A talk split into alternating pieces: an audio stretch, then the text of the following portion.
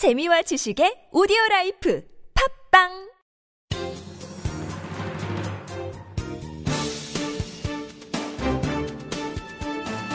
일간 사설 5월 4일 월요일 동아일보 사설.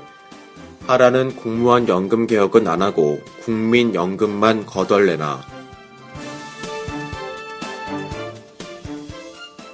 공무원 연금 개혁은 공무원 연금과 국민 연금의 통합이 목표였으나 구조개혁은 빠지고 현행 틀에서 수치 조정을 하는 데 그쳤다. 더구나 새정치민주연합이 막판에 제기한 국민연금의 명목 소득 대체율을 현행 40%에서 2028년 이후 50%로 인상하는 방안을 새누리당이 덜컥 수용하고 말았다. 이 방안은 그렇지 않아도 재정 건전성이 우려되는 국민연금의 고갈 시기를 더욱 앞당길 게 분명하다. 공무원 연금개혁 실무기구는 국민연금 문제를 다룰 자격이 없다. 청와대는 월권이라고 비판했고 관련 정부 부처도 반발했다.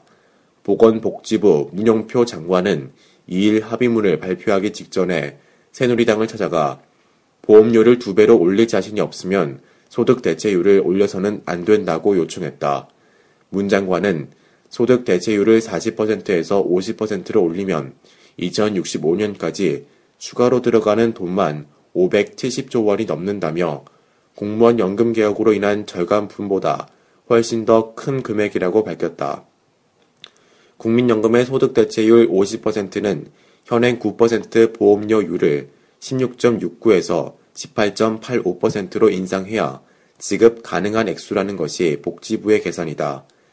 현재 수준을 그대로 유지해도 2060년경이면 국민연금이 고갈될 것이라는 예측이 나온다. 그런데도 공무원 연금개혁 실무기구는 거꾸로 가는 방안을 만들어 놓고 재정 절감분 20%, 국민연금 투입과 소득 대체율 50% 인상이라는 사탕 발림을 했다. 공무원 연금을 줄여서 국민연금에 보태주는 것처럼 위장하는 것은 공무원 연금 개혁 무산에 대한 국민의 비난을 희석시키려는 꼼수에 불과하다. 공무원 연금은 1995년, 2000년, 2009년 수술대에 올랐으나 공무원 조직의 반발에 휘둘려 한 번도 제대로 된 개혁을 하지 못했다. 개혁의 성공을 위해서는 지급률을 낮추는 것이 관건이다. 이번 개혁 안에서 지급률 삭감폭은 극히 미미하고 그것도 20년에 걸쳐 단계적으로 낮추게 되어 있다. 기금 고갈로 해마다 수조 원을 쏟아붓는 공무원 연금을 개혁하라고 했더니 여야 정치인들은 2007년 4월 국회가 힘겹게 이룬 국민연금 개혁마저 후퇴시켰다. 이대로 시행되면 공무원 연금과 더불어 국민연금이 국가 재정 파탄의 또 다른 뇌관이 되는 것은 시간 문제다. 자라나는 세대에게 빚폭탄을 떠넘길 수는 없다고 시작한 일이 정치인들의 무책임과 포퓰리즘으로 혹 때려다 혹 붙인 꼴이 되어서는 안 될 것이다.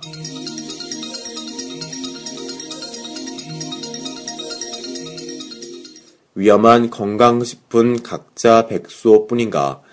대한한의사협회는 가짜 백수호인 이업 우피소의 실태와 위험성을 조사해 달라고 2013년 10월, 11월 식품의약품안전처에 요청했다. 그러나 식약처는 과장 광고에 대한 단속만 하고 이업 우피소가 백수호로 둔갑하는 사례나 위험성은 조사하지 않았다. 식약처는 내추럴 엔도텍의 백수오 원료를 올해 2월 뒤늦게 수거해 1차 검사를 했지만 이엽우피소가 검출되지 않았다고 발표했다. 한국소비자원이 지난달 22일 시중에 유통되고 있는 대부분의 백수오 제품이 이업 오피소를 사용한 가짜라는 조사 결과를 내놓자 식약처는 8일 뒤에야 소비자원과 같은 내용의 2차 검사 결과를 내놓았다. 식약처는 이에 대해 수만 가지 물질의 부작용을 모두 밝혀내기는 힘든 일이라고 강변했으나 납득하기 어렵다. 식약처가 처음부터 대한한의사협회의 검증 요청을 묵살하지 않았거나 1차 검사만 제대로 했더라도 피해를 줄일 수 있었다. 이번 파문은 가짜 백수오 원료를 사용한 내추럴 엔도텍의 잘못이 크지만 안이한 뒷북 행정으로 일관한 식약처의 책임도 크다. 이에 따라 연간 3천억 원 규모인 백수오 시장이 직격탄을 맞았다. 내추럴 엔도텍의 주식을 사들인 투자자들의 피해도 6천억 원을 넘을 것이라는 전망이 나온다. 백수오뿐만 아니라 2조 원에 육박하는 건강기능식품 시장에도 나쁜 영향을 미치고 있다. 백수만 가짜겠느냐는 소비자들의 불안감이 팽배하다. 건강기능식품에 대한 관리 감독은 의약품보다 훨씬 느슨하다. 식약처의 허술한 대응 자세를 보면 소비자들의 건강기능식품 불신에 전혀 근거가 없다고 볼 수 없다. 박근혜 대통령은 2012년 대통령 후보 시절에 불량식품을 성폭력, 학교폭력, 가정파괴범과 함께 4대 악의 하나로 규정하고 강력한 척결 의지를 내세웠다. 취임 이후 보건복지부 산하였던 식품의약품안전청을 국무총리 직속의 식품의약품 안전처로 격상한 것도 먹거리 안전에 대한 국민적 관심을 반영한 것이다.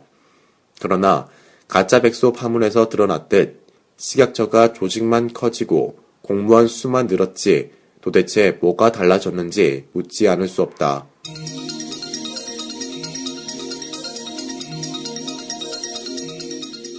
나라 망치는데 한술 더 뜨는 새누리당.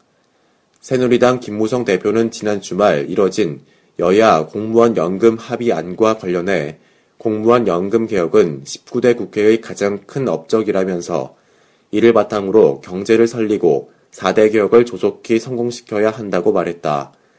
공무원 연금 개혁을 사실상 무산시켜 놓고도 낯뜨거운 자화자찬이 아닐 수 없다. 새누리당 지도부는 이번 합의안에 대해 국회 선진화법 때문에 어쩔 수 없었다고 변명했다. 국회 선진화법이라는 강력한 무기를 손에 쥔 새정치민주연합이 공무원 노조 입맛에 맞춰 개혁을 거부한 원죄는 비난받아 마땅하다.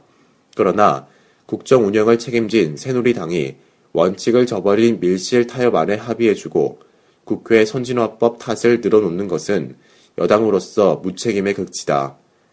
김 대표는 지난해 9월 공무원들과 등을 치더라도 반드시 공무원 연금 개혁을 이루겠다고 큰 소리를 쳤다.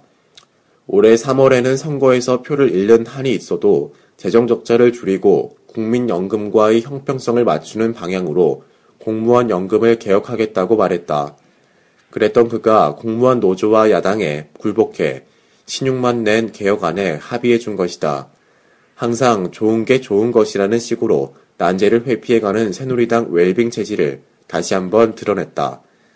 새누리당이 특정 집단의 표를 의식하거나 자신들의 이익 확보를 위해 통과시켜서는 안 될 법안에 야당과 손발을 척척 맞추는 것은 고질병이다. 2012년 대통령 선거를 앞두고 국회 몸싸움을 막는다는 이유로 다수결이라는 의회 민주주의 대원칙을 포기한 국회 선진화법에 합의해 준 것부터가 그렇다. 올해 3월 통과시킨 김영란 법은 위헌적 조항을 포함시켜 놓고서도 정작 국회의원들의 민원 개입은 제재 대상에서 빼버렸다. 역시 국회의원들의 이익과 직결되는 공직자의 이해충돌 방지 조항도 누락시켜 왜곡된 법안을 만들었다. 2013년 1월 택시를 대중교통 수단으로 인정하는 어느 나라에서도 찾아볼 수 없는 법안을 통과시켰다. 대다수 소비자들의 권익을 침해하는 대형 마트 규제에도 야당과 함께했다. 김 대표는 지난해 7.14 전당대회 대표 연설에서 정치인이 인기에 영합하면 그 나라는 미래가 없다고 말했다. 지난달 29일 재보선 승리 직후까지만 해도 반쪽 개혁을 하면 국민이 공분할 것이라며 공무원 연금개혁 관철을 다짐한 바 있다. 박근혜 대통령과 김 대표가 진정으로 국민들의 성남 민심을 의식한다면 6일 국회 본회의 처리에 앞서 개혁 안이라는 이름에 걸맞은 방향으로 합의안을 바로잡는 리더십을 발휘해야 한다.